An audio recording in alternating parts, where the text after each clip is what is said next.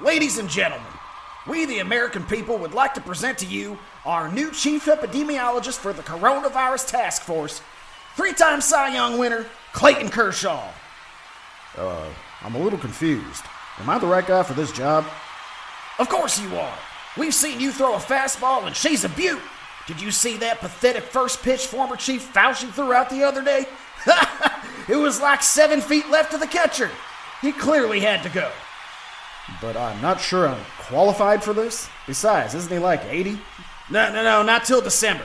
Besides, what could possibly qualify a person more for this position than your ability to throw a major league pitch? I don't know. Education? Experience? uh, you crack me up, Kershaw. So, Dr. Kershaw, what is your first directive on how to eliminate this pandemic? I guess wear a mask and stay home? Okay, get this clown out of here. Someone get Justin Verlander on the phone.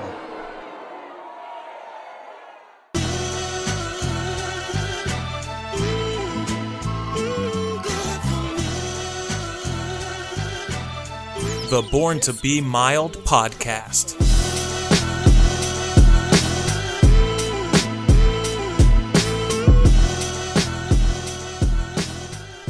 Hey, hello, and welcome back to another brand new edition of Born to Be Mild. On this week of July 26th, 2020, I'm with the prolific Ron Cabuno, and I am the pretentious Pete Crawford, trying to keep up with all the madness at all times. Ron, what are we keeping up with right now, compadre? Well, good to be with you once again, my friend. It is always nice to be able to come back and see what the week has had in store for us and what we are looking for in the week ahead. Um, it has been a busy week, as always. Uh, Trump is apparently assaulting our liberties at all fronts right now.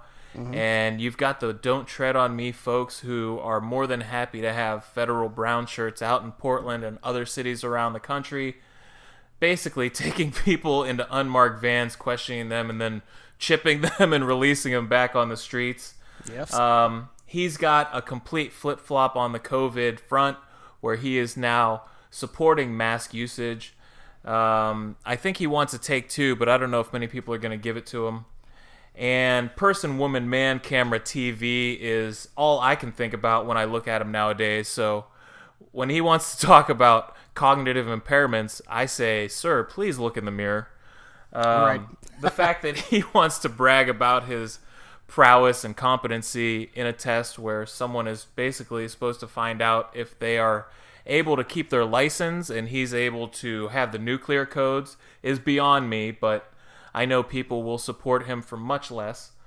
Um, but I, I did want to say first a melancholy happy trails uh, right off the bat to Mr. Regis Philbin. Now, I am not a Notre Dame fan. I'm not a New York Yankees fan. This guy was a notorious fan of both. But he helped me out through a lot of mornings when I was either late for school or skipping it altogether. And uh, I really did enjoy his uh, color on color tie and shirt combo from Who Wants to Be a Millionaire. So I know that we just used him in last week's intro, and it's unfortunate to see his passing at the age of 88 just this last week. Yeah, I thought it was a little bit uh, fitting for us to use him on our final episode that he would have able to been listening to. I know he's a big a fan. fan. Yeah, he was a fan of the fan. show. but that said, yeah, it was really sad to hear that news. Uh, Regis was maybe not everyone's number one favorite performer ever we we talked a lot about Alex Trebek and how big of a loss that's going to be because it looks like he may be coming down the pipeline too, and that's going to be a sad one. But Regis was an American icon. This is a guy who, for years and years, people were watching when he did it with Kathie Lee Gifford, and then later with Kelly Ripa. And I, morning shows not really my thing. I, occasionally I would tune in. Honest to God, the most uh, Regis I've ever really watched for his morning show was the episode of Seinfeld that he did with Kathie Lee Gifford, and they interviewed Kramer and his coffee table book that doubled as a coffee table. It turns into a coffee table book. My God, is that genius? it, it is. It's pretty good. So, um, I didn't know a lot about that, but I knew a lot about him as an icon, as an icon of New York. And I really liked Who Wants to Be a Millionaire because anyone who knows me knows that I'm kind of a trivia master. I'm, i would have been a wonderful um, lifeline for the person you want to call for your phone a friend. Yes, you would have been on my short list as well. Yeah, and probably you on mine. So, yes, uh, happy trails, Regis. Uh, thanks for everything you did, and also a happy trails to uh, Olivia de Havilland. Now, she had been around all the way back since Gone with the Wind. She played Scarlett O'Hara's cousin. The woman was born back in I think 1916. She was 104 years old. Happy She start- trails, my God. 104 years. She was in Gone with the Wind back in 1939. That's the same Got year to see some stuff. that the Wizard of Oz came out. Yes, she saw some shit in her life. That was Black Friday, absolutely. I mean, this is the Great Depression. right. So, um, happy trails to her as well. Uh, a legendary uh, actress from back in the the days of the the black and white screen, and even before that with the no sound. That's how long she was around. Wow. I mean, well, all right. So speaking of Alex Trebek, I I always like to do a living tribute. I don't know if you've ever seen that one. Um, it's like with Nicolas Cage where he shoots bow and arrows with his daughter, and it's all cold up in Chicago or whatever. I forget what it's called, but he's got a real asshole of a dad who has a living tribute because he's a real famous big shot dude. So I think it's very cool when you can celebrate someone's life before they die because how the hell are they supposed to enjoy it afterwards you know?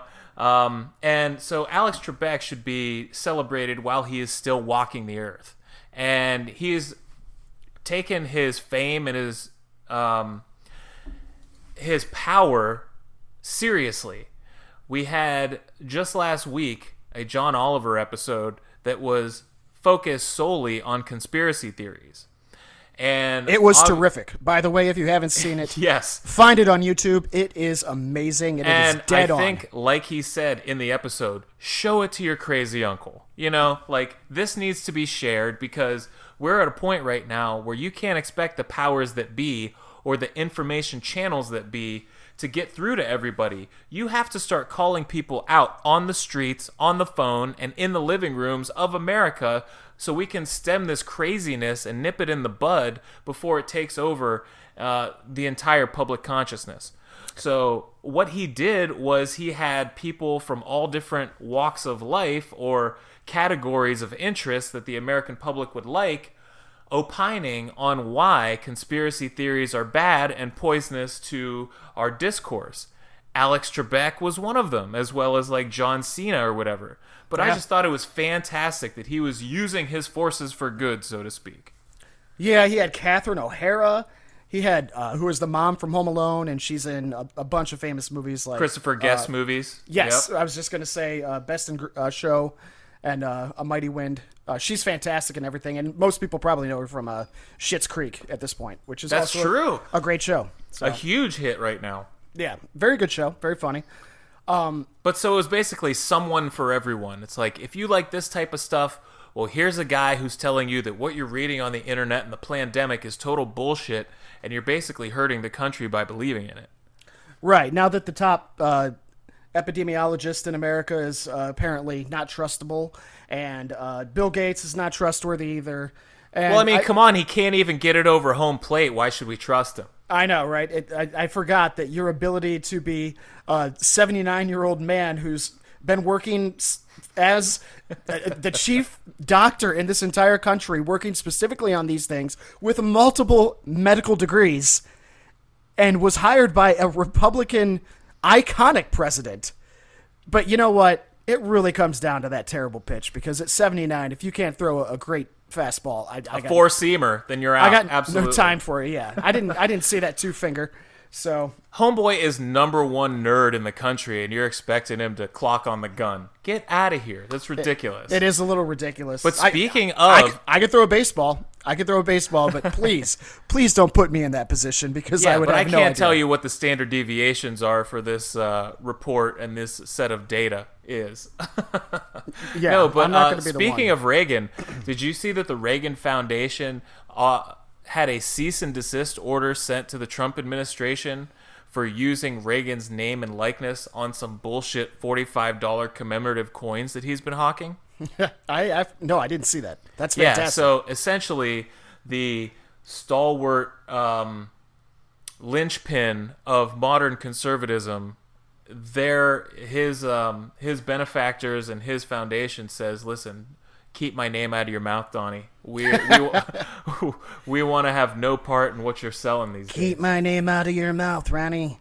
That was pretty good. That, that's my Reagan from the grave. I was gonna say I could see a little wrinkled white raisin just Yeah. talking those words. Oh man. So I at some point, like we do. Uh, oh, might I say before we uh, leave Alex Trebek uh, behind for this episode, he looked great in that video. This did did. not look like a man with stage four pancreatic cancer. So No, he holds himself with such a plum, uh, with such, uh, ah, man, just a steadfast love for life. You could tell this man does not want to go, but he said, like, now, albeit his wife was like 23 and he was like 45 or 48 when they met, a very big age difference. But they've been together for over like 30 years or something. And he said that he would have pulled the plug on himself a long time ago if it wasn't for his amazing relationship with her. So hats off to her for keeping our favorite dude around. Yeah, he's just the the picture of a consummate professional. And I really don't know anyone who doesn't respect Alex Trebek. So I'm glad he's been left off of the uh, Bill Gates and uh, Anthony Fauci list of uh, conspiracy people who are inserting microchips in our bodies. Well, you know who people, the people that wouldn't respect him? The same people that would rather play chess than checkers. I was just watching The Wire because my wife has just started it. And I've always said for a long time that it is the most perfect, I just got laid off type series to catch up on. I did it when I got laid off, you know, like a decade ago. And I know so many people have done the same. Well, she um, voluntarily resigned her position uh, during the COVID, and she just started watching it. She can't stop watching it, and I am so proud of her. Like, I watched probably half the episodes with her, but um, yeah. So there was a moment where uh, D'Angelo Barksdale was coming over to his two henchmen who were playing some playing on a chessboard in the in the projects and he's like yo you can't make that move what are you doing and they're like oh we're playing checkers with these chess pieces and he's like do you want to learn how to play the game properly I remember that scene. yeah That's a But I- fantastic show. I lay a pretty harsh uh, judgment hammer down on the type of entertainment that people choose to consume. Currently mm-hmm. on on Netflix, I believe the number one movie is The Kissing Booth Two, and I saw The Kissing Booth on Netflix for the last couple of years because it was always in their screensaver. It always had this really goofy picture. I'm like, who the hell is watching this? Apparently, enough people watched it that they needed a sequel, and apparently, enough people are watching that sequel that it's the number one movie on Netflix. it's a movie It's a movie, yeah. Uh, so, oh boy I mean, if that's the kind of stuff you're watching and you're choosing to watch over literal entertainment, it doesn't even have to be as good as The Wire.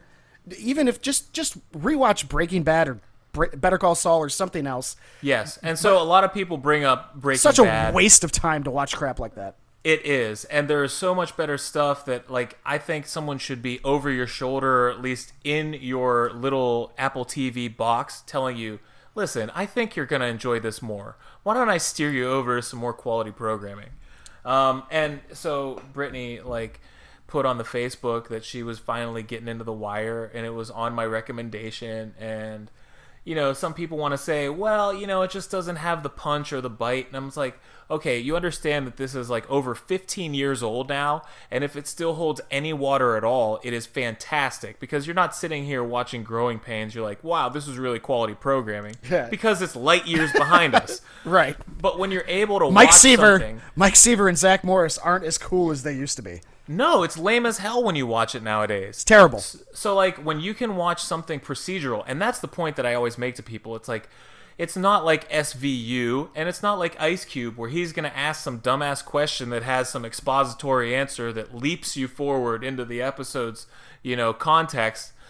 Um, it, it's basically it plays out, and if they use some kind of acronym that you don't know about, then you're just left out because David Simon is a procedural guy. He was a district attorney, and I mean, like he's so amazing that like he doesn't care. He knows that you'll catch on eventually, but he's not going to dumb it down for you. Exactly. It's just going to be as real as possible. And so he used all these people from Baltimore in the show, and it feels so real that like even though it's a little antiquated, it still has just enough bite and realism that it, you know it holds water today. It feels very of its time, but I kind of like that. We we tend to watch movies that are made now, and they're they're set in different times, and that's Oh, they're still using pagers. Uh, i- yeah, know, in the it- wire. it's, it's everyone doesn't have a cell phone yet. It, it, you know what? The show is also a slow burn. It's not one of these shows that's immediately going to grab you in the first episode or two, maybe. But after you get into it a little bit, especially around season two, the show is just so so good. It's so that's complex. where it that's where it made its mark when they were able to completely change half the cast and the entire setting of where they were plying their trade and it still held just as much you know captivating uh, episode by episode suspense yeah, that's that's where you knew you were watching something special because they could plug anybody into there and you knew it was going to be amazing it worked with the formula. It's very similar to what was being done with Game of Thrones during its first couple seasons. All of a sudden, you lose Sean Bean in the first season. You're like, wait, that dude was the main character. But the show continued to work with this massive cast and this complex set of political things going on. The Wire is just like that, except it doesn't blow it with the last two seasons. So it's definitely worth a watch for anyone who wants some really engaging and challenging uh, television that's, uh, you know, maybe not as popular as The Kissing Booth 2, but a much better use of your time. Yeah, and she was like, "Is that the same dude that did the plot against America?" And I'm like, "Yes, that's exactly who it is." She's like, "Wow, that guy's good." I'm like, Yes, "Yes, yes, he's he's good." am- he's amazing. like this stuff, it's so quality whatever he puts out." So yeah, So we need to get on to some of the stuff that's been going on, and we have to always talk about that that little thing dangling over our head with all the little spiky things around it. COVID Sonic the Hedgehog. Oh, so um, my bad. Oh, there's a, there's a sequel coming for that movie, believe it or not. Because No Tails was in the first one. I can't believe it. Now, didn't they have something like where he was the worst looking character CGI ever made? Yeah, there I was didn't- actually yeah. The, his original design was terrible, and the the, the public fan uh, backlash was so severely negative that they went back. Kudos to the studio here, and they pushed the date of the movie back like six months. So they could redraw him. spent all this money. No, they they the movie was done. They had to redo Sonic in the entire movie. That's what I mean. No way. I didn't realize it was that bad. I just heard about how stupid he looked. Like it was. You can find it with a quick Google. He looks awful with these tiny little human eyes and human teeth. It's he's almost frightening. That That's little what it uncanny was. valley. That's what it was. Yes, exactly. There was just too much realism in him, and people were very off put. They're like, yo, make him look like he looks like in the video game. So they actually listened, and they did. And you know what? The movie was actually a hit because if they would have kept it the way it was and been stubborn the way that studios tend to be, it would have been a flop. So, Sonic aside, Sonic news is really not news news. Oh, but I was gonna say, uh, speaking of Sonic, it, wasn't that Jim Carrey? Jim Carrey played uh, Doctor Robotnik, Eggman, whatever his name is. Yeah, yeah, yeah. I mean, Jim Carrey was just on uh, Marc Maron, I think, last week or the week before. And Marc Maron, who I have not been listening to very much at all lately, I, except like in the in the beginning to see how he's been doing with the passing of his girlfriend, Lynn Shelton. Um, he had uh, he had Jim Carrey on, and I always love listening to Jim Carrey. So that is a really good interview. If I can recommend that to anybody who's out there listening. Yeah, Jim Carrey's one of those guys you don't know what he's going to say sometimes. Like he might throw out something that seems kind of deep, and you're like, "Wow, this guy, he's he's got some ideas that are interesting." And then he says something way out in left field. I'm like, "Okay, maybe he's crazy, or is he a crazy genius?" But regardless of of where he is uh, straddling that line, he's entertaining to hear. Yeah, I mean, eh, and he was really good because he's been through so much that he was like really trying to let Marc Maron know that like, hey, if you need help with depression or whatever, I'm your guy. I can I can be there for you. I can you can sit on my couch and I'll help you out, buddy, because he has gone through all the metaphysical um, exercises to make himself a better person. So he's climbed every tree that you can find in the holistic wellness sphere. Yeah. So uh, he's found his got- katra. yeah, he's he's he's a wealth of knowledge on that, and it.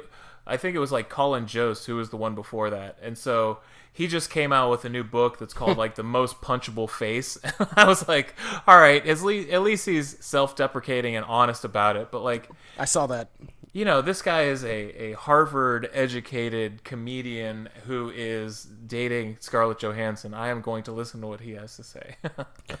Whether you think he's a bastion of uh, uh, profundity or you think that he's just batshit loony, one or the other, the guy is worth listening to because Jim Carrey, somewhere in between Ace Ventura and The Majestic and all the other movies that this guy's been in, there's a man in there who is some kind of a genius and he's figured some stuff out.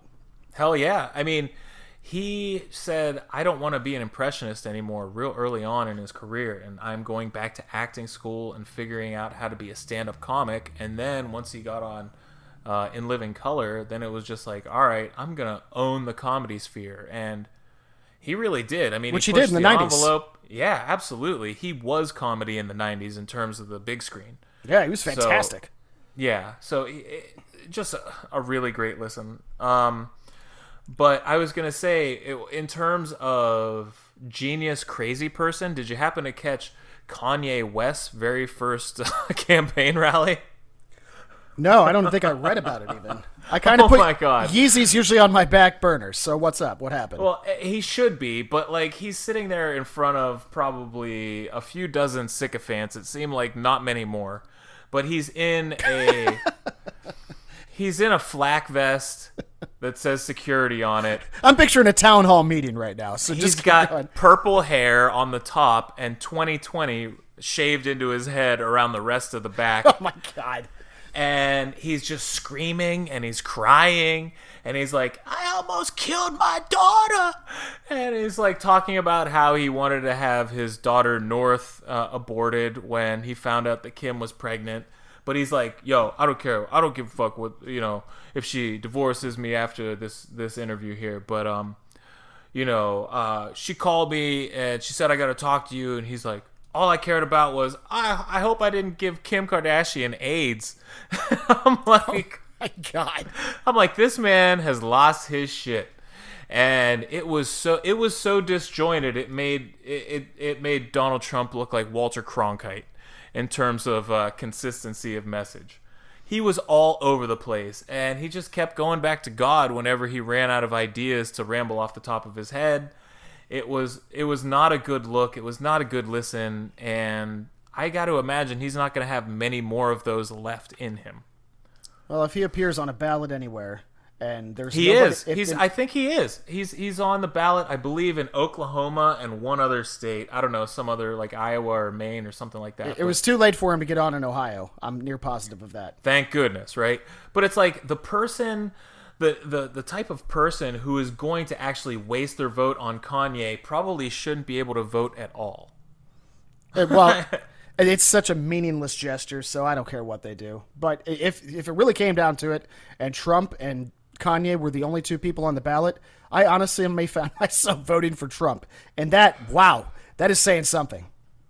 It is absolutely because at least Trump is on medications to quell his uh, madness, whereas Kanye says I'm bipolar and I throw my shit in the trash as soon as I find it in my applesauce. you know, so I would like someone to at least be getting a hold of their um, cognitive disabilities. Right. Oh, so you wanted to talk about COVID? I, did you say wanted to? Uh, I don't know if I, I- want to talk no, about we it. have to. I'm just really happy that we were able to push it this far back in the episode. So that's a record for us within the last couple months. It is, and I just want to skate over it because I got to be really honest with you. I'm sick to hell of talking about it. Mm-hmm. So we've got little things going on. We've got uh, DeWine here, uh, um, our governor in the state of Ohio, the great state of Ohio, finally putting a statewide mask wearing order for uh, the entire state. And it's, I mean, as how much is the order going to be enforced? I don't know. But it's it- not it- too little, too late. it, it's it's an act of um of little actual uh let's gonna what what I want to say here the executive portion of this I don't know if the police are going to be out here telling There's people very to wear little masks. teeth. Yeah, it's it's pretty flaccid in its general use, but I like that he did it, and the fact that he did say it gives a little bit more clout to the people who are this entire time who have been saying, "Hey, we got to wear masks," and they're like, "Well, that's not what the governor said." Well, at least the governor's now saying it again, too. So let's wear masks in Ohio and in other states, and maybe maybe just put this behind us. I don't know. I'm tired of talking about friggin' masks. Yeah, well, so there is that. Uh, but then you have the immediate backing down of it that happened where there have been so many violent confrontations over people not wearing their masks and feeling like their freedoms are being impinged upon, where all we're trying to do is have you put a little piece of cloth over your horrid mouth. Well, gladly, a lot of these people were internet shamed in the videos that have been taken of them too. Because I think a lot of people, I think the majority of Americans get more pissed off at people doing that than there are Americans that are okay with just lashing out like violently at like some random employee because he's doing his job. Oh yeah, like when I see some horrific bitch come over and cough directly on somebody who's filming them for not wearing a mask, I want to reach through my phone and slap the shit out of her. Pardon me. Um, because this is just the most abhorrent type of person on the earth who feel like they can do whatever they want and whatever they do has no bearing on someone else. It's like, yeah, that might be true when you used to just have a gas guzzling Tahoe and cutting people off in the lanes but this is actually spreading a pandemic, so you should be held accountable for your actions, and you should be publicly shamed for not having a little bit of decency. Um, yeah, it's really important right now. I'm uh, finding more and more people that I know are uh, being tested positive for the coronavirus. I've had several friends. Uh, thankfully, a lot of these people have had no real complications. They've gotten through it with relative ease, and that's great.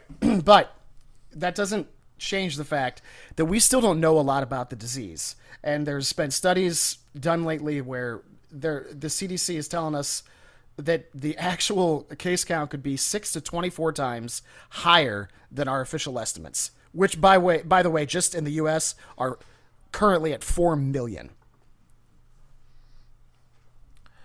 Yeah, so that would be a sizable portion of the populace that would have been infected by it. Um, Brittany and I both got tested uh, earlier in the week, and we were able to actually get our tests turned around in probably under four days, which is way better than the national average that you've been hearing about. Yeah, it's been one to two weeks lately. Yeah, and it was kind of cool. It was actually through the CVS drive-through window, which was really weird. So Oh, they hand you a little packet of stuff, and they're behind the glass, and they tell you what to do uh, step by step. And then there's a drop box a little farther up. So it was a very good system, and I would recommend that anybody who might have any uh, inclination to get themselves tested. I, you know, we were coming back from Hilton Head, and uh, some people just might have symptoms, and that's a pretty good way to go if they want to do it that way. Uh, I do want to support that, uh, but I also want people to keep in mind that the reason we're seeing a lot of delays right now is because the people that uh, conduct these tests, the scientists that we've got in labs working on these things, are backed up beyond belief. They are completely overwhelmed with tests, and that's why suddenly there are two week waits sometimes for people to get their their test results back. Which at that point, I mean, you know, what's what's the point? You might yeah, be you could have been an asymptomatic super spreader the entire time and being completely irrational about where you were going, and uh, yeah. who knows what kind of damage you've done. Exactly. So, and it, all of it has to do with the, just the the amount of tests people are getting, and they they flat out don't have the amount of resources. They don't have the, the chemicals they need. They don't have the testing supplies and the kits. They're just running out of stuff right now, and the, the people manufacturing these things they can't keep up with the demand. So. Yes, if you got symptoms or if you've been around somebody who tested positive or if you've been out in public where you're, you're wondering, by all means, be safe and get tested. But don't keep getting tested on a whim every 10 days because you've got a bad case of hypochondria. Right. But I can also say that we are into the probably fifth month of this, and the fact that we don't have our um, production mobilized to the extent that it needs to be, where we're looking around for pipettes and little nooks and crannies and little pieces of the testing apparatus that we can't fill, uh, it just goes to show you that uh, there are big holes in our supply lines. Um, obviously like we get a lot of our pharmaceuticals made overseas and that is definitely a weak point if we're going to start having a cold war with people like china um, but if we can't just like turn our factories over to make masks and make testing kits and things like that or we're not trying hard enough to do so that is a flaw in the way that we are uh, conducting our business here at home conducting our manufacturing for certain. So something the U.S. one of the many things I should say the U.S. could stand to improve on as we're looking ahead. Speaking of China, uh, they, along with Russia mainly, have been trying to hack in and get some COVID 19 info from the good Yeah. old US of A. Now, what do you what do you think? I'd like All to hear so your what I think is that Russia is the grimy kid in class who has to go to school with like really old shoes. Now, we don't blame him because his parents probably just don't give a fuck, but they're just trying to get to the head of the class by stealing the smart kid's test. That's the way I see it. Um, this is not cool by any means. This is them not doing it the right way. They're figuring, uh, obviously, there is so much money to be made in the cure. We know that. Now, whether you're selling it for a dollar or a thousand dollars, like remdesivir, you're going to make a lot of money. You're going to have a lot of clout when you come up with the vaccine. There's going to be more than one vaccine made, and that's going to pass muster. We see that China is skipping over a lot of protocol to get theirs to the head of the class, and we might be doing the same thing for ours uh, in hopefully lesser degrees. But when you can just essentially circumvent all the real tough work that it takes to get that done by stealing intellectual property, by having your little uh, I don't know, your little clowns come in and get in, hack into somebody's database and figure it out on the short. Not cool at all, and that's definitely a cause for fighting on in my in my book. It's something to keep an eye on because obviously whoever comes up with the vaccine and with the, the best treatment, that puts them at an economic advantage uh, on a on a macro level, and so it is important. And we compared earlier as we were doing our pre-show, it's it is a little bit of a, uh dick measuring contest. This isn't uh, unlike the arms race. This is not unlike the space race. Once we got to the moon, we got to the moon. We won, and uh, that's that was it. That was all. And this is not much different than that, except that this one does matter. And we do need uh, some sort of a vaccine before I think we're going to ever really get back to normal, normal, whatever that may be, and if that even exists. Yes, okay, so we can talk about how much the contagion of stupidity is running rampant, but also how much the actual well warranted hesitation is running rampant in terms of I'm not going to be the first one to take this because it might be getting rushed. Yeah. Now, I'd like to say that I would trust the CDC, but certain things that they've done makes it seem like they've been co-opted by the administration. So I don't know how much is real solid science and how much of it is just put that shit out there as soon as possible. and we're going to have to look at things like the FDA approving it as well. I, I'm not sure how far along the U.S. is. A lot of this stuff is classified, so maybe I can call Russia or China to figure out what's going on in the U.S.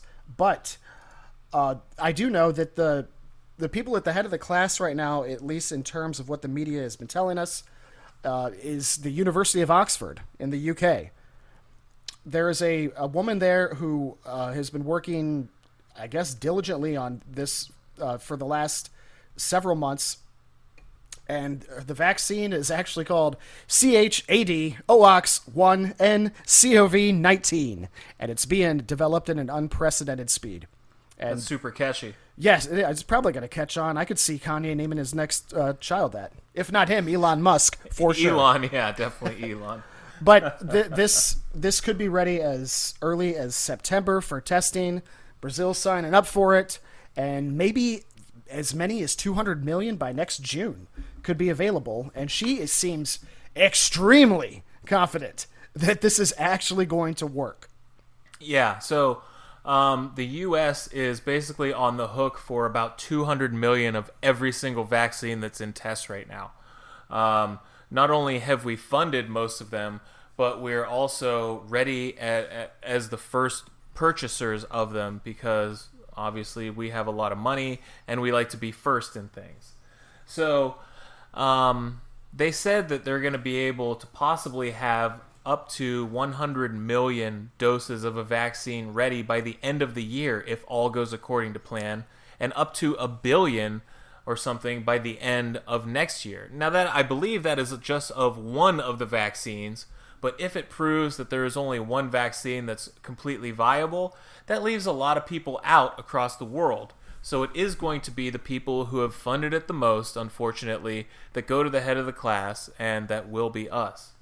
Right, and we're good friends with the UK, so we we're having a great relationship with them. Certainly doesn't hurt our chances. But this vaccine, uh, as far as we know right now, and they already have hundred million ordered as of right now. So this is going to come fast if it works. But it does, or it has been shown to uh, show a or trigger an immune response, and the side effects have been fairly not. Uh, I'm going to say not dangerous. There are some side effects, but nothing big, nothing. Right. Yes, that was good because they were so- minimal, regular immunosuppressant type side effects. Correct. Uh, mild fever, uh, soreness at the injection point, that kind of regular stuff. So th- that's really good news to hear. Um, now, I wanted to share something that I read recently with you. It, it actually was a woman in the UK. And we talk about how little we know about this virus all the time and how we're learning new things and how it affects everyone differently. But there was a woman over there who almost died, and she had zero symptoms that we look at for your your primary identifiers for the coronavirus. She didn't have a cough at all. She had no fever, no shortness of breath, no, nothing that would suggest that she was sick in any way. She wasn't even tired.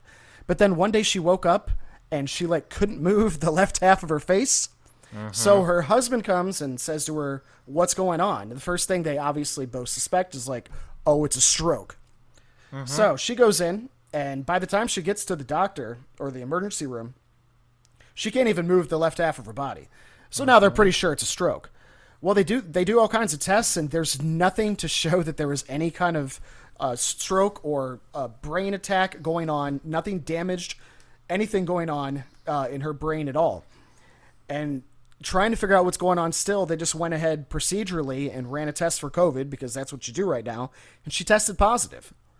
And now this woman has got half of her body not working. She can't talk, and it's that's what the coronavirus has affected on her. None of the other things. Well, there's a happy ending. Fortunately for her, what they ended up doing was something that we don't talk about enough. They did the plasma exchange treatment, which is where they basically give you the plasma from someone's blood who has recovered from COVID, and they've got the antibodies uh, running in their blood. And as they filter out, basically an oil change for your body, as they filter your plasma out, they put the antibody rich plasma in from the other people, and within a week, she was good to go. I'm not sure why this isn't being utilized more. First of all, that's a really scary story because these symptoms are so broad. Like anything is COVID now. A hangover is COVID. And It's amazing. and Um, second of all, why aren't we using this more? Why this needs to be a widespread thing, this this plasma treatment.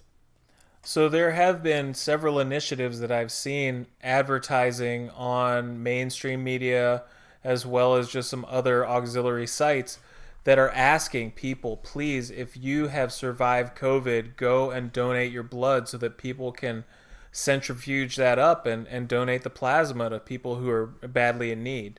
So it's out there. I just don't think the prevalence is there um, and it's not widespread enough because I think people just are reluctant to go back out into society after they got done probably suffering from COVID.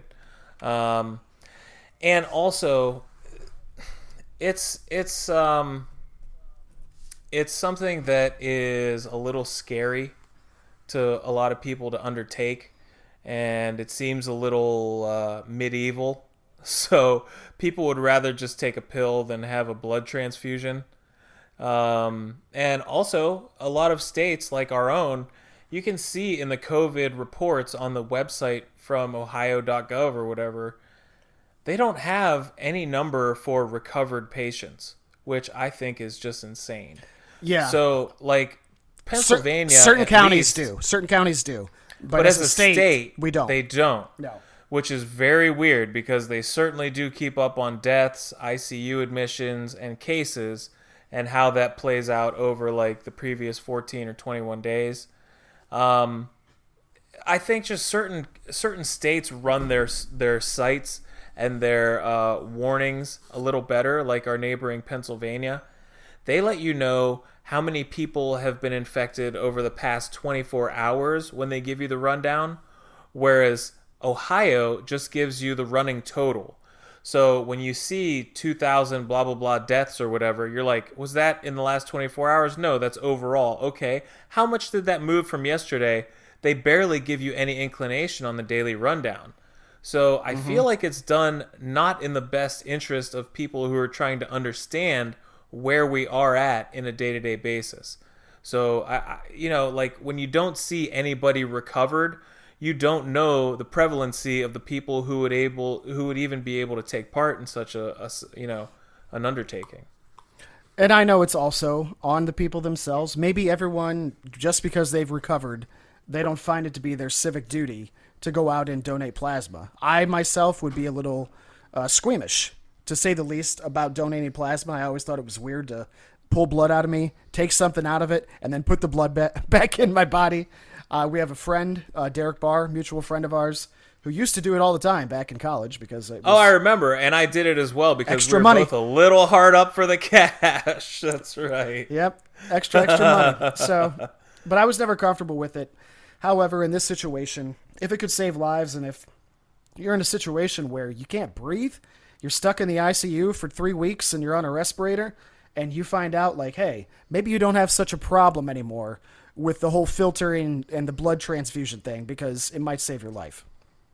Yeah, no, I, it's definitely something that needs to be uh, spread a little more widely and let people know that uh, it's a safe and effective and really tried and true way to treat the COVID. That's right. So, uh, moving on a little bit, I'd like to stay on COVID for just one more minute, if we can. Okay. The CDC is saying we should go to school. Yeah, I Our, saw that. our government is saying we need to go to school. The Republican right and parents are saying, get these kids out of my house because I don't even know what to teach them anymore. And they need to get back to work as well. But is it safe? Right. So I have seen uh, now obviously the transmission rates are in for kids under the age of 10. They are much lower than they are for kids over 10 and for adults over 19 or however they classify the cohorts. But just a little bit goes a long way. So we talked earlier in, an earlier podcast about how even if it's only like 0.2%, that it's going to be like whatever, several thousand children die. And we're okay with that, but we don't want to send people back for all these other things. That's too much. We close schools in the north if we get five inches of snow. So, I mean, are you worried there's going to be one bus accident and uh, 20 children die? Or are we really worried about the thousands and thousands of children that may die in this case? Well, we're at a point where we're reaping what we sow because we're sitting here watching other people in other countries enjoy their summers. And then preparations are to go back to school are in place in a normal fashion. And we're just not there. So we're just looking on enviously and maybe trying to play catch up. And so when Deborah Birx or Trump or whoever wants to come out there and say, look, they're doing it, everything's fine, it's like, yeah, because their infection rate is like 150th of what ours is. They don't have So there's- 70,000 new cases every day.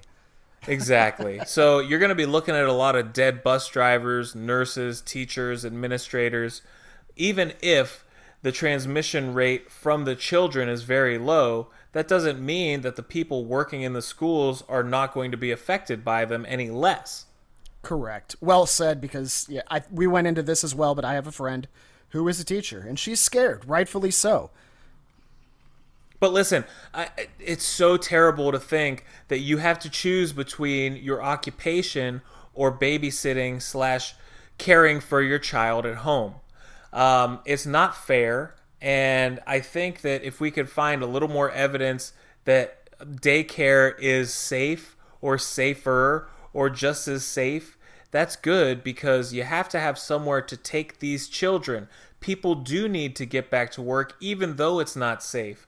Like we're such we're stuck behind such a rock and a hard place right now that people are having to make terrible decisions because you have people like Mitch McConnell who finally want to come to Jesus about the deficit and they're like, no, no, no, we can't put out any more money for this, but we're okay with giving away tax breaks to the rich and to corporations just a couple years ago. So, like, when is spending money on the American population a good idea? Well, I think it's when you screwed the pooch in terms of managing the outbreak of this coronavirus. You do have to pay the price now, and that means giving out stimulus checks and extending unemployment benefits to people while we're trying to get the numbers down. Agreed. There's there's nothing we can do at the point that we've brought ourselves to. We can't go back in time and, and change and suddenly pretend that we're some of these countries in Europe that actually behave themselves. Right. So now we actually have a president who says that wearing a mask is patriotic. I swear to God, if my head was able to spontaneously combust, it would have right when I saw that. Because there's nothing that's made me more heated in the past six months than watching Donald Trump finally say, Well, it's gonna get worse before it gets better. Yeah, no shit. Whose fault is that, you big orange turd? It's yours. And now you want to say that wearing a mask is patriotic. Well, anybody that has a Trump flag waving off the back of their pontoon boat certainly doesn't believe that because that's not what you've been saying for the past several months. I know if he would have done this in March, how different would America be as a place? If he would have reinforced these kind of precautions and come out on the side of science from the beginning instead of doing what he does best, which is be divisive, divide America, politicize everything. Science is political, medicine is political, masks are political. Well, now, asshole, you are admitting that masks are not political, they're necessary. And you've gone far enough, even now. Look, I, I get it. Politicians flip flop, it's what they do. But this is serious stuff right now. This is a man who literally moved the GOP convention for, for his presidential nomination to a different state because they wouldn't let him fill up the building with every single seat because it wasn't safe. Right. And so, so- he found a better bedfellow in Jacksonville, Florida. He called his opposed, called his buddy Rick DeSantis down in Florida, and he got he got a place down there that would agree to that. And then what happened? Exactly. Then it blew up over there, and I definitely feel us transitioning into the political uh, wing of this show, and rightfully so. Um, because this man is nothing but an incendiary divider. But I do want to say that you hit it right on the head because I had this conversation with one of my Trump supporting family members on the Facebook just this week when he wanted to put up some kind of hilarious, tongue in cheek, dismissive meme about, oh, well, here's the type of mask you have to wear when you uh, are working in a paint booth, but this is supposed to, you know, save you from the deadliest virus ever. And I'm like, well, moron, yes, it would be best if everyone wore an outbreak style suit, but we can't get everyone to even wear a bandana. So let's just start with the basics and we'll work from there. But if you understand anything about transmissibility, it's all about doing the absolute effing least. That's all we're asking of anybody.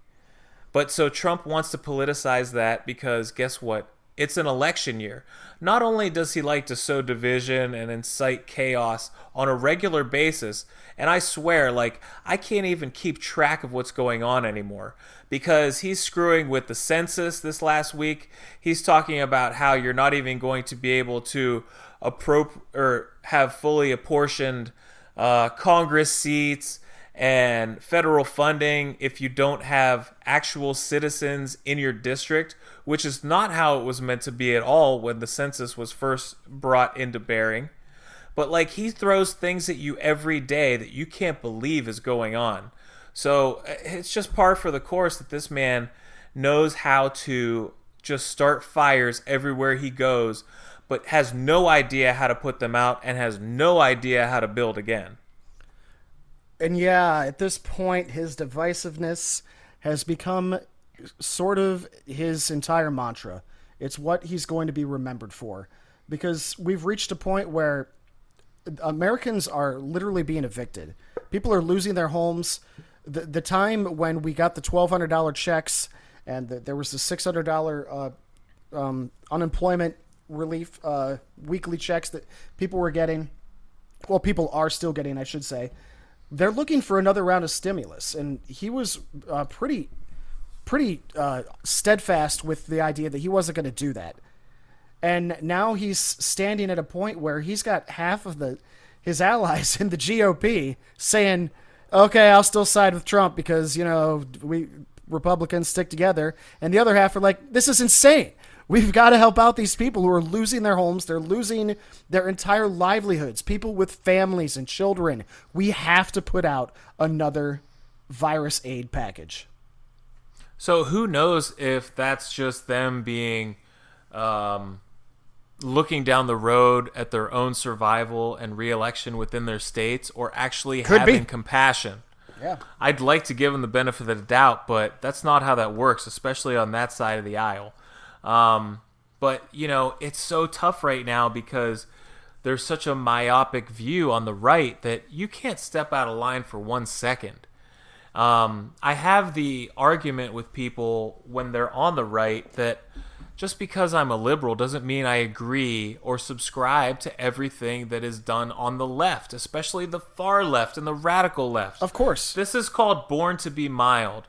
I do not approve of the toppling of statues by extrajudicial means. I do not approve of graffiti. I just said, like, I don't even think it looks that good. You know, it's not my aesthetic. I don't dig it, and I don't dig defacing of property, whether it be public or private. But I understand its place, but I'm not going to get down with it. But, like, you're not going to pin that on me. You're not going to put all the sins on everybody on the left on me because we do have a broad spectrum and coalition of people that make up the left. Whereas on the right, I can say that you probably ascribe to 90% of the things that Donald, Trump does because A, it's a very myopic view of the world that, you know, is in the right right now, but also B, you're more worried about stepping out of line and being ostracized by your fellow uh, party mates. It's far more tribalistic on the right as we stand uh, currently and you could say that it's because they tend to live in rural communities more often It's a cult Smaller of bubbles. personality, death cult. These people want nothing more than, I swear, like retribution on fellow Americans. It's getting to such a sick place. yeah i get really tired of hearing about how these people love america the most and they want to get rid of people who hate america the only people i see as people who hate america are people who just flat out hate americans and that's that's what america is it's americans and if you are don't tell me every day that Donald Trump loves America more than anyone else. No, he doesn't. He hates half the country. Anyone who attacks him or opposes him or didn't vote for him, he literally does not love. And if you believe that he loves America more than any other president, th- th- you are so full of bullshit that I have a very strong feeling you're not even listening to this show. So, whatever. But past presidents of my lifetime have always worked and spoken to the country in a way where they knew that the entire country was was theirs, not just their constituents, not just the party of the people that they represent, all Americans. And well, let's talk about Trump and what's going on uh, with uh, how he is facing what's coming to be a major crisis in the city of Portland. So, um, I just saw this most recent uh, cover of Der Spiegel from Germany, uh, one of their main leading publications, and it's just Donald Trump sitting at the Resolute desk with a match in his hand, and I believe that the uh, the headline of the paper was something like "The President Who Is Lighting His Country on Fire." It was a fantastic picture, I'll be honest. It is, and it's just so ominous and scary and true to life that it hurts to look at. It's hard to believe that this isn't some kind of post apocalyptic uh, HBO show. This is actual real life. Because right now, you're seeing the overreach come to its zenith. And I really hope it doesn't get any worse, but I fear that it will. So you have this I, I want to say 55 days and running almost of protests after George Floyd's killing going on in Portland, Oregon. And basically, um, things have gotten out of hand where you have um, a lot of violence going on in the streets, but it's mainly peaceful. However, you're seeing Donald Trump want to take his unmarked, um, just just brown shirts essentially, camouflage federal agents with no insignia whatsoever, or names or badges or anything, in unmarked rental cars, picking people up off the streets, using uh, less than lethal munitions against them when it's completely unnecessary, and making things worse so that he can show the people on Fox News how bad things are.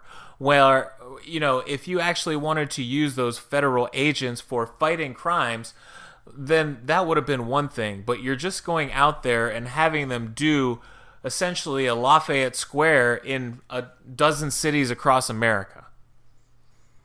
And and the you know you think like if you just didn't watch the news, you would be immune to it. But like what if you live in Ohio? He's sending I don't know how many federal agents to go do essentially the same thing in Cleveland right now.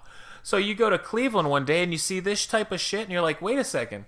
I thought we were just gonna maybe it, like so much for the Insurrection Act, which he was proposed to be using, you know, a month or two ago, where if you have to send in the army to a place on the domestic United States, that takes a big time set of balls. Whereas if you just want to take these little um, bands of federal agents who are made up of Homeland Security agents, who are made up of Border Patrol agents, who are made up of actually what is possibly outside contractors at this point. Like, we're talking Blackwater people who have no allegiance to the Constitution. They are just paid mercenaries. You got these types of people out there doing your bidding. We are in a sick place. It's been, yeah, it's been long enough now that I think the protest should have evolved into a point where they were largely very peaceful. I understand why there was a lot of outrage at the beginning, but eventually we have to move toward peace. And if you're But you were talking in the pre-show about how they got co-opted, so please expound upon that. yeah, a lot of this isn't really uh, the same movement we were seeing from the beginning. Uh, we've we've heard from a lot of the uh, actual African American supporters of BLM who are in some of these protests, and they're having a problem trying to get uh, their people organized because this entire protest has been hijacked by white people. And it, it- Totally. it's it's white people. Some some are with the cause but you've got angry white people. There is violence going on from both ends and th- the entire message of what this was started on and this is what i was scared of from the beginning is starting to lose its merit in the, the, the midst of this chaos and this absolute lack of civility Right. So, I mean, we're two months on beyond the George Floyd death, and we don't have anything in terms of police reforms passing Congress anytime soon because we have lost the laser focus that was there for so many weeks. Now we're just basically we've got the statue thing going on. Like we're not talking about litigate relitigating the past. Could we save that for another day? We need to focus on police reforms right now at least. So when you have all these other messages convoluting the the demonstrations in all these cities and you have actual histories of anarchists within the communities in Oregon, how out there in the Wild West on the left and the right, you're not going to have uh, uh, you know a night that gets ended quietly every night. You're going to have people who are trying to incite as much violence as possible when they see the opportunity. and that's really what this has devolved into.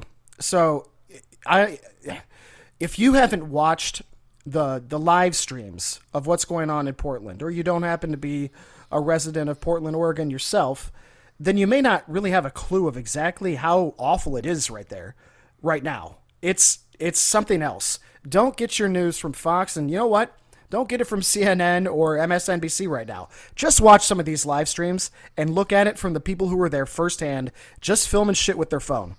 It And it is is. crazy madness.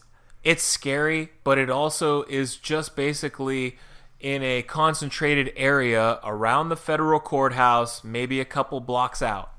And so the problem is is that when you have these federal agents who are there with the authority to protect federal land and property, i.e., the courthouse and monuments or whatever, and then they overstep their bounds and start roaming the city, and you have actual drones circling Portland, possibly, very likely picking up cell phone data from everyone who's at the protest. Now you're looking at big brother overreach of the federal government, and for what means, it's all nefarious. You had Donald Trump making his executive order to criminalize anybody who is defaming the federal whatever, but also he just wanted to talk about how people who are radical left and want to espouse these types of views are enemies of American ways of life and need to be prosecuted. It's like, wait a second. So you're going to let the right wing militias and all these yahoos that are your dudes talk all the crazy they want, but on the left, they're supposed to be, you know, prosecuted to the fullest extent of the law? That is some authoritarian shit right there. And we're on a slippery slope right now because, unfortunately, the executive branch of this government has far too much utilitarianism under their belt. And he is pulling out all the stops week by week. And you see, you're like, there's there's a podcast literally called Can He Do That that I like to listen to. And it just talks about how much power and authority is vested in the executive and the whole, you know, history of this country basically was predicated on the notion that we weren't going to have somebody that ramshackle and that loose of a cannon occupying the White House because they would never use everything that was vested to them to the fullest extent. But here we are with a man who's doing exactly that. It's been a, a long ride since George Floyd, and it, it wasn't like uh, there was uh, some something in in Trump before all this started that we thought he was a different man. This is exactly who we knew he was, and it's Correct. really just coming home to roost for a lot of us and for for other people in this country who support Trump. It's a, a, validation of the things that they want to say too. They, they they think these are thugs, but the fact is, is they're not thugs. These are these are people who are protesting, and uh, yes, some of them have been violent. And you're right. A lot of the people protesting with their uh, semi-automatic rifles outside of the the uh, uh, state capitol houses about mask wearing and shutdowns. No, they weren't really being violent. I get that, but a lot of these crowds that are being attacked are not violent. So what you have to say is there are police. There are, there is federal. There is a federal attack going on right now against Americans, and this is so ironic because this is the one point when we heard all of these gun toting, self righteous militia type people, these NRA loving members, and the NRA itself. This is the tyrannical government that you were supposed to be there to rise up against with your warehouse full of grenades and missile launchers and half built nuclear weapons. Where are you at now? You were all talk. Oh no, it's different because you're on the side only of Republicans, not of America. So if you're really against tyranny, NRA, show up. Show up and stop this Gestapo tyrannical attack on some peaceful Americans in the middle of a largely liberal city. Let's see where your balls are. Absolutely. So if you want to talk about getting to the bottom of who's spraying graffiti, you don't need federal agents to do so. If you want to send them into Chicago because you want to help with actual gun violence, the mayor says, yeah, they're all for it. But if you're going to do this type of Portland shit, then stay the hell out because that's a complete a horse of a completely different color. You're not there for what you say you're there for. You're there to score points and make as much trouble as possible so you can have news clips. You're not there to actually help. No. So, I mean, You're like, a political prop, is all you are. essentially, yeah, and you have people acquiescing at all levels.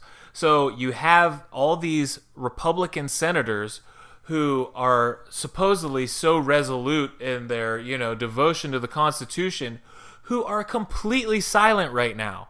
And not only that, but you have them basically giving up the authority that they've been vested by having acting secretaries of uh, Department of Homeland Security and other departments pretending like they've been completely vetted. So these people have not had to go through the proper channels to ha- to occupy the the places that they hold right now, and they are doing the absolute bidding of one man, and they haven't had to go through the approval of the full Senate, which is, you know, something that they should be shameful of, that they haven't got to do their part in making sure the right person is is occupying these jobs. This entire thing has been a damn shame. And uh, what began as something that felt like a movement that was actually going to yield some positive results for this country and for uh, against police brutality in general, and hopefully for the greater good, has turned into um, everybody get their shot ready, a complete shit show. So from there, I guess Anywhere else? Let's go anywhere, else. It- it's it's a little somber and a little depressing at the same time. So let's get to our favorite segment of the day. We get to talk about some stuff we actually enjoy. yes, please. So, what have you been up to this week? What's been tickling your fancy? Well, I got to watch a baseball game on television. Holy shit! It was nuts. I, I watched the uh, Cleveland Indians home opener. Um, still the Cleveland Indians, not the Cleveland baseball team yet, but uh, we'll get into that topic here in a 2nd But uh, it was um, a little surreal because they had the piped in crowd noise. It was kind of odd. Uh, I think they Now they don't have the cardboard cutouts in their stadium, do they? no, I, I didn't. Okay. I, the, but the noise, the noise is weird. They, But you heard about that with the uh, season ticket holders getting to have, you know, their faces and likenesses in the stands for a nominal fee. Yeah, I don't. I if if there were some up there, I didn't notice them. The, the stands just looked empty to me. But um, the, the the the game itself, what a welcome, what a welcoming that was for me. Just to turn on and watch a team that I root for, playing a sport that I love, and it's something that's been lacking in my life for so many years. Um, I want to say that I loved every second of it, that's not true. I enjoyed it a lot as something that I'd missed, but it's it's a little odd. Uh, some of the things are different. Indians won their first game. Game two, they went into extra innings, and I didn't know about this until The extra inning rule with like the person on second. Is that what you're gonna bring up? yeah, I didn't know about I had. I didn't see it, but I heard somebody bitching about it online. I was like, what the hell is this? Yeah. So Kansas City starts with a player on second base. Apparently, you get a runner on, on second base when you begin all the extra innings right now. So Unreal. So they cut down the, the time of the games, and uh, well, uh, needless to say, I'm upset about it because the tribe didn't win. But well, yeah, this is something that they didn't really need to implement, especially in a 60 game abbreviated season. 60 But games. It's, it, but Yeah. you know what? Let's talk about that. That's It's a sprint. kind of cool. Yeah, but they were saying that, you know, if that was the case last year, the eventual World Series champion Washington Nationals would have been like third from last because they had such a slow start and they were able to turn their season around. And that's great. So, but if you play, that's why it's a marathon normally. It's a it's 162 games. Yeah, I, and I agree with that. I, I understand that. And even all the way, I was checking on all this because I'm like, I bet you somebody's going to bat 400 this year because there's only 60 Yes, games. very possible. So I, I went back and checked uh, when Ted Williams batted uh, 406. And that, Yep. that was back in, um, I believe, the 1941 season, which is Wow. the same season that uh, uh, Joe DiMaggio had his uh, famous hitting streak. I was gonna say that was a year before they all had to go off to war. It was yeah. It was it, it goes down in history by many as uh, the great greatest season in MLB history. But I was thinking back then they probably played a lot fewer games, but no, they still played 154 games every season. Yep. So only eight games less than we're playing now.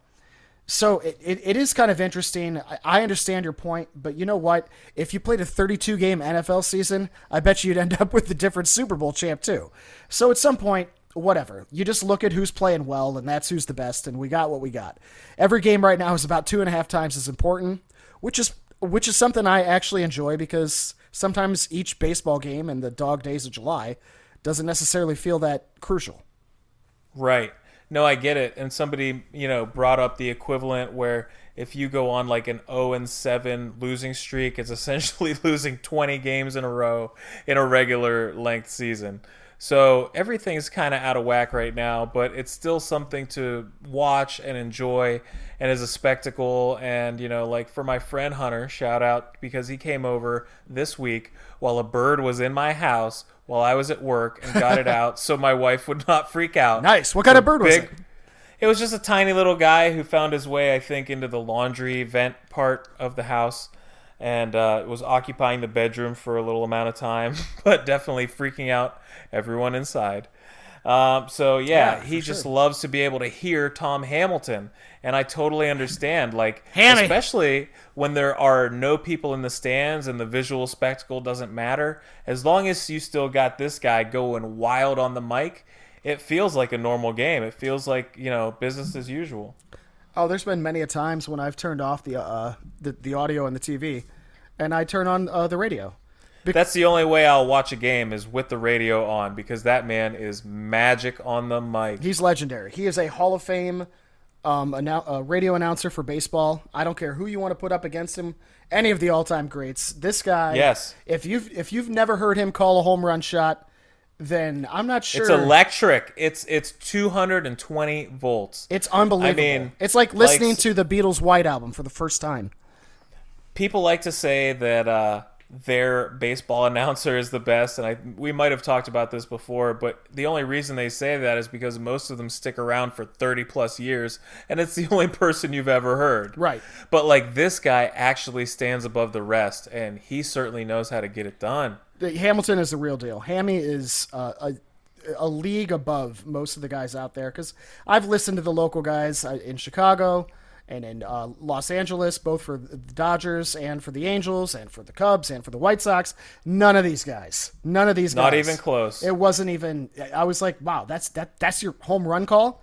I mean, when when, when somebody it didn't even make me flinch because when when it, when he when someone hits a home run in a Cleveland ballpark, you literally jump out of your seat when he makes the call because he makes you do it. It is abrupt, it is startling, it is everything it needs to be. Yeah, the way he, he does it, it, it, you get a walk off single to win the game in the ninth inning.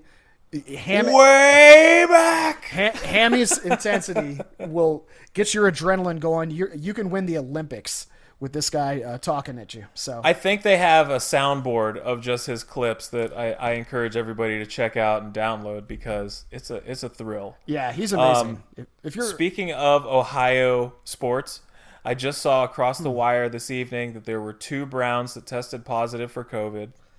Um, I didn't get a chance to see who they were, but we're already seeing the inklings of uh, how this might play out when NFL is not in the bubble. Uh, Juan Soto uh, in baseball tested positive this week, so if he has to sit out for 14 days, which is probably 12 games, that's what percentage of a season you're out your best player.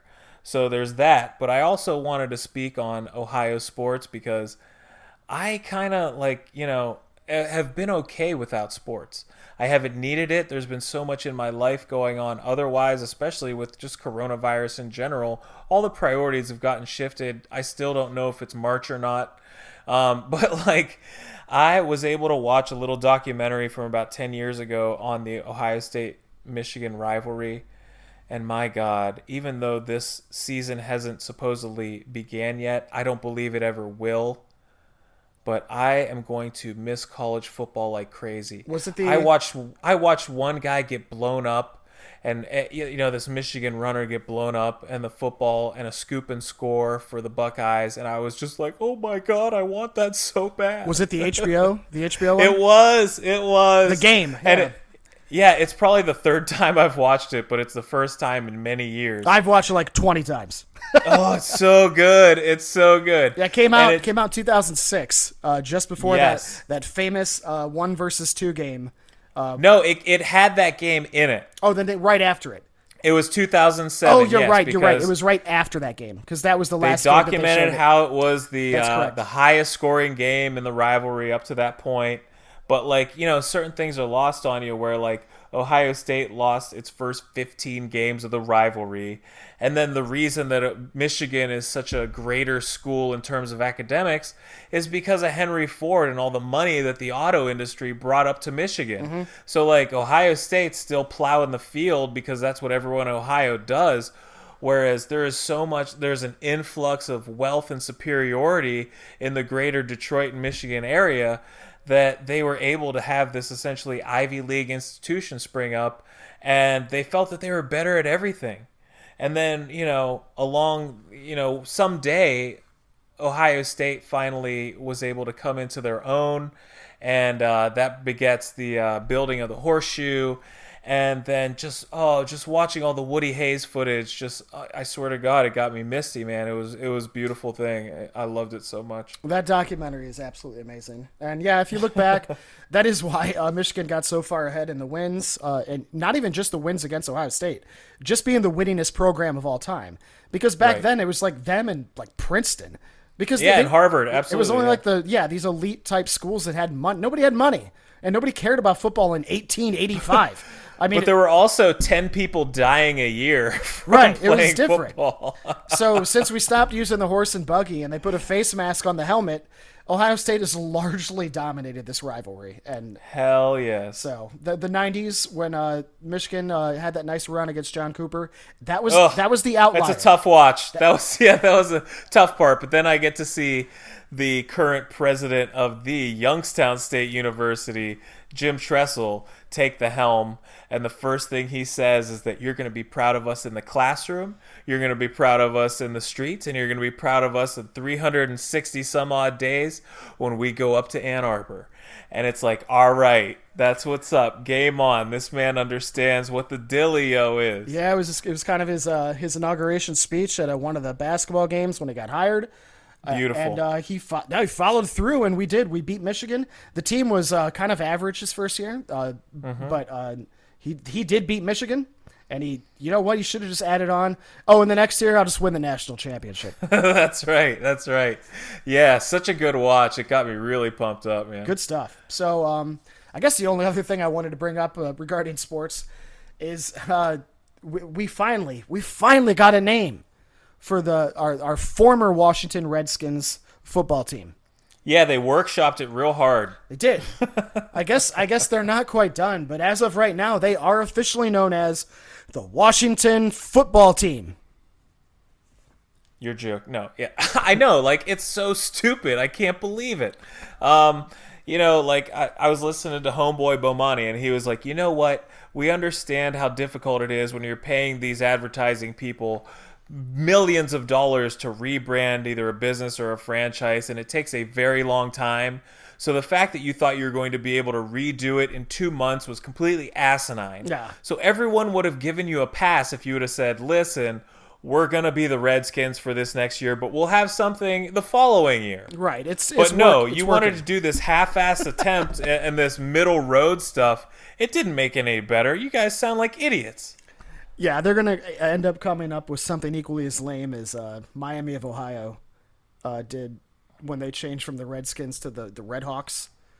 Uh huh. Um. Yeah. No. So they were thinking about doing the Red Tails, which is you know this historically bl- all black uh, squadron of pilots who uh, famously never lost a pilot in World War II, which is really cool. However.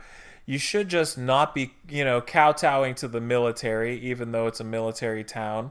I And know. you should probably just leave any type of minorities or uh, ethnic group out of the renaming of it. It because all feels patronistic. it. Yeah, it all feels patronistic right now. Yeah. This isn't the right time for that. Just be be somewhat original. Find something unique. But um, I But don't be the Seattle Kraken.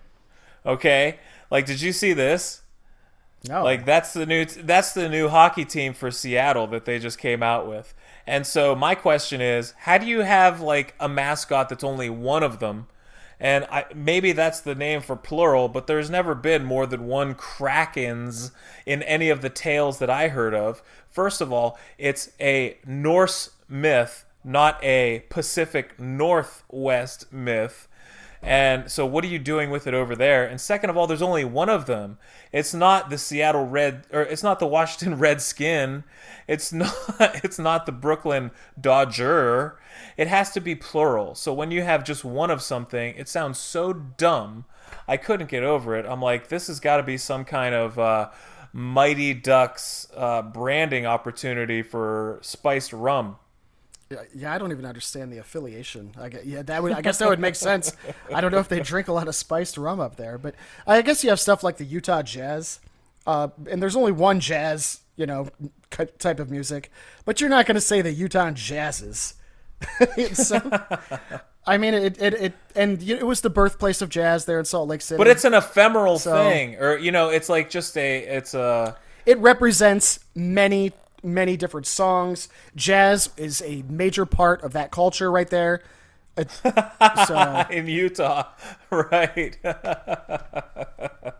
Um, so I I don't know. Oh, The- the- I don't know what the, the- I don't. There are a lot of Greek Greek people up in Seattle who are trying to get the the Kraken in there, or You know, I don't know. I, I just think it's hilarious, and I would really love to hear what Washington ends up doing with theirs. And not only that, but you know, Cleveland, um, Terry Francona, as far as I know, took the Indians away from their naming and um, is trying to move forward. And there have been a lot of brainstorming sessions in Cleveland lately as to what they're going to call their team, and they plan on moving forward from calling them the Indians. I don't think they're just going to settle on the tribe. I think they're going to rebrand it, and it's probably going to be something stupid that nobody likes, and I'm really fearful for that. it's one hundred percent going to be something that nobody likes. Uh, I would really like it if they somehow went with the tribe. I don't see it happening though. Um, Right? So Not in these conditions. maybe they'll go with the Cleveland baseball team. Who knows? yeah, that sounds super good. But uh, I did see a great T-shirt with uh, that was actually just the old Redskins colors. It had that uh, that crimson uh, colored T-shirt, and then with the the bright yellow lettering, it said uh, the Washington uh, football team in like the the old Redskins uh, font, and it was actually hysterical. It's a T-shirt. That's fantastic. I would love to there's, wear. there's nothing better than the Cleveland Caucasians shirt, though. Oh, there, there's a, not even. Have you seen all of them? Like the Cleveland Asians and the Cleveland. There's like a whole group of them where they. they Well, that's the original that I think Bomani wore on the air like five years ago or something. yeah, that one's And he kind. caught that, a lot of hell for. it. that one's kind of old, but they they've made a ton of them. So check check Nice. check them all out if you see them. They're great. They're all terrible stereotypes, but they do retain the the insane Chief Wahoo smile. Right, but I mean, uh, the the Caucasian dude has like blood on the knife in his mouth. I mean, ooh. Oh, yeah, that but- cuts to the bone. Bomani had the, he had the really dirty one. Yeah, there's yeah, They're all kind of funny though, but uh, whatever, whatever they have to do. I thought getting rid of Chief Wahoo was enough, but if they got to rebrand the team, let's do it.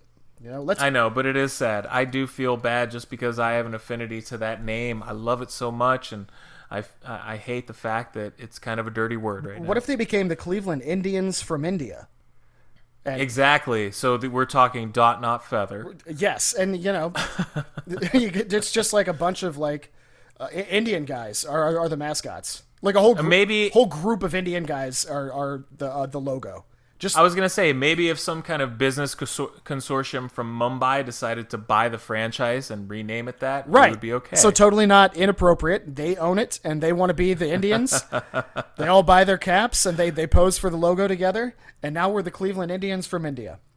yeah, it turns out they're gonna change the colors and the mascot, but at least it rolls off the tongue just the same. Right. You know, they start serving like a chicken tandoori at uh, the. Oh please, Jake. let's do that.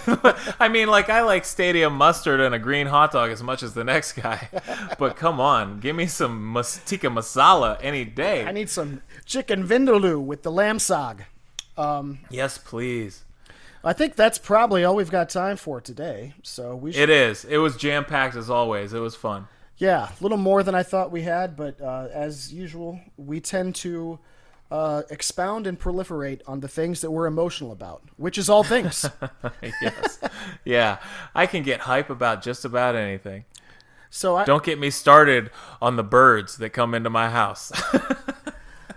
I wanted to do something different as we ended today's show. I wanted to uh, thank everyone for listening, of course.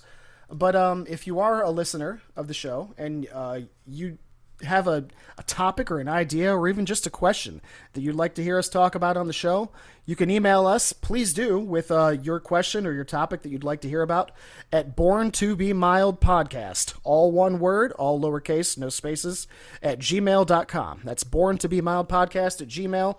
And we will check out your ideas and maybe we'll discuss you and give you an on air thanks. Absolutely, that sounds great. Um, as always, let's thank Ryan Little for our fantastic intro theme music. And if you can, please uh, formulate your suggestions in the categories of person, woman, man, camera, or TV. we'll see you guys next week. You guys take care. Hey everyone, we want to thank you all again for tuning in. Share with your friends on iTunes, SoundCloud, YouTube, or anywhere else you can find a podcast. Peace.